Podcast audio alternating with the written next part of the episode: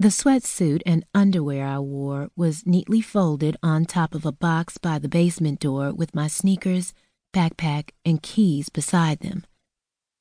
I waited 10 more minutes and grabbed both the black 60 gallon garbage bag atop my clothes and the smaller garbage bag beside it. Placing the smaller bag over my head, I positioned the holes I made earlier over my eyes and took a few deep breaths. My skin was so hot that it almost felt like the bags were melting against it. I ascended the steps in twos without worrying about the noise because Michael was way upstairs, and plus he slept like the dead once he was medicated. I emerged from the basement into my modestly decorated kitchen and seized a four inch butcher knife from a drawer in the island. Looking at my reflection in it, I smirked and strolled towards the stairs and the sounds of his lawn more like snoring.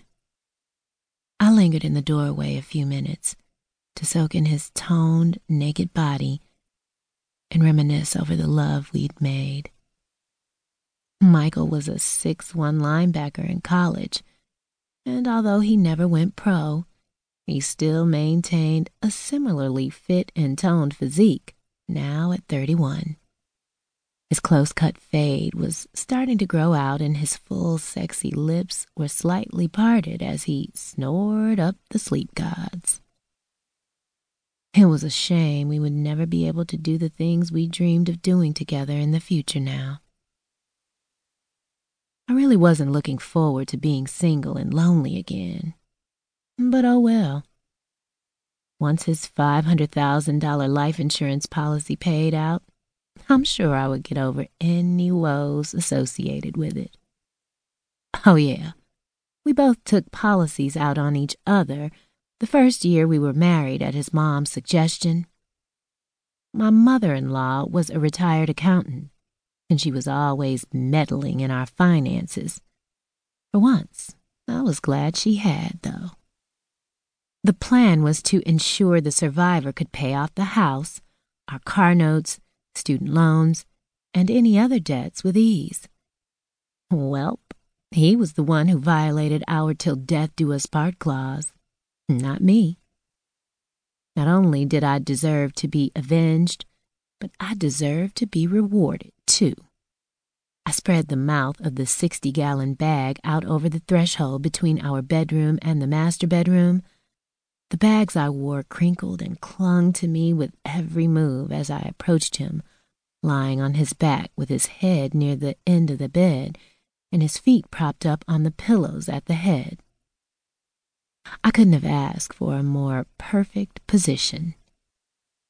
I stood by his head, gazing down at his handsome face, and slightly tilted my head as I squatted and angled the knife at his jugular. My hand was as steady as a surgeon, though adrenaline was racing through my veins like a Tasmanian devil. An eerie calm engulfed me as I watched the hypnotic rise and fall of his Adam's apple. He made a loud snort and brought one hand up to rub his nose, never even touching the knife. I almost laughed. One thing I wouldn't miss was his loud ass snoring. Even though I rarely had a chance to sleep when he did anymore this past year. I really wanted to stab him mercilessly, cut his dick off and shove it down his throat. But I couldn't. Not at the risk of him overpowering me or accidentally cutting myself in the frenzy and leaving DNA that couldn't be explained. No. As much as I wanted him to suffer, I had to be methodical and clean. Tisk tisk, Michael. You never should have broken your vows. I growled as he sucked his tongue in response.